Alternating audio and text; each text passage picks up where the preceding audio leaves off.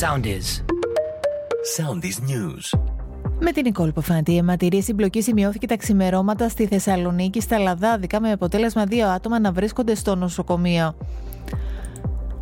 Με πολυσέλιδο υπόμνημα θα επιχειρήσει να αντικρούσει τις ει βάρο του βαριές κατηγορίες ο ιδρυτής της Κιβωτού του Κόσμου, πατέρας Αντώνη, ο οποίος έπειτα από προθεσμίες που έχει λάβει αναμένεται να προσέλθει σήμερα ενώπιον των δύο εισαγγελέων προκειμένου να παράσχει εξηγήσεις ως ύποπτος για το κακούργημα της κατάχρησης ανηλίκου σε ασέλγεια, κατά συρροή και κατά εξακολούθηση.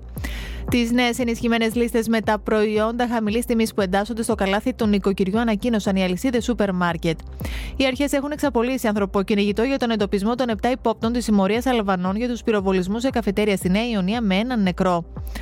Ο πρόεδρος της Ρωσίας, Βλαντιμίρ Πούτιν, προανήγγειλε πως η χώρα του θα ενισχύσει περαιτέρω το πυρηνικό πλωστάσιό της και θα ξεκινήσει μαζική παραγωγή περιχητικών πυράβλων.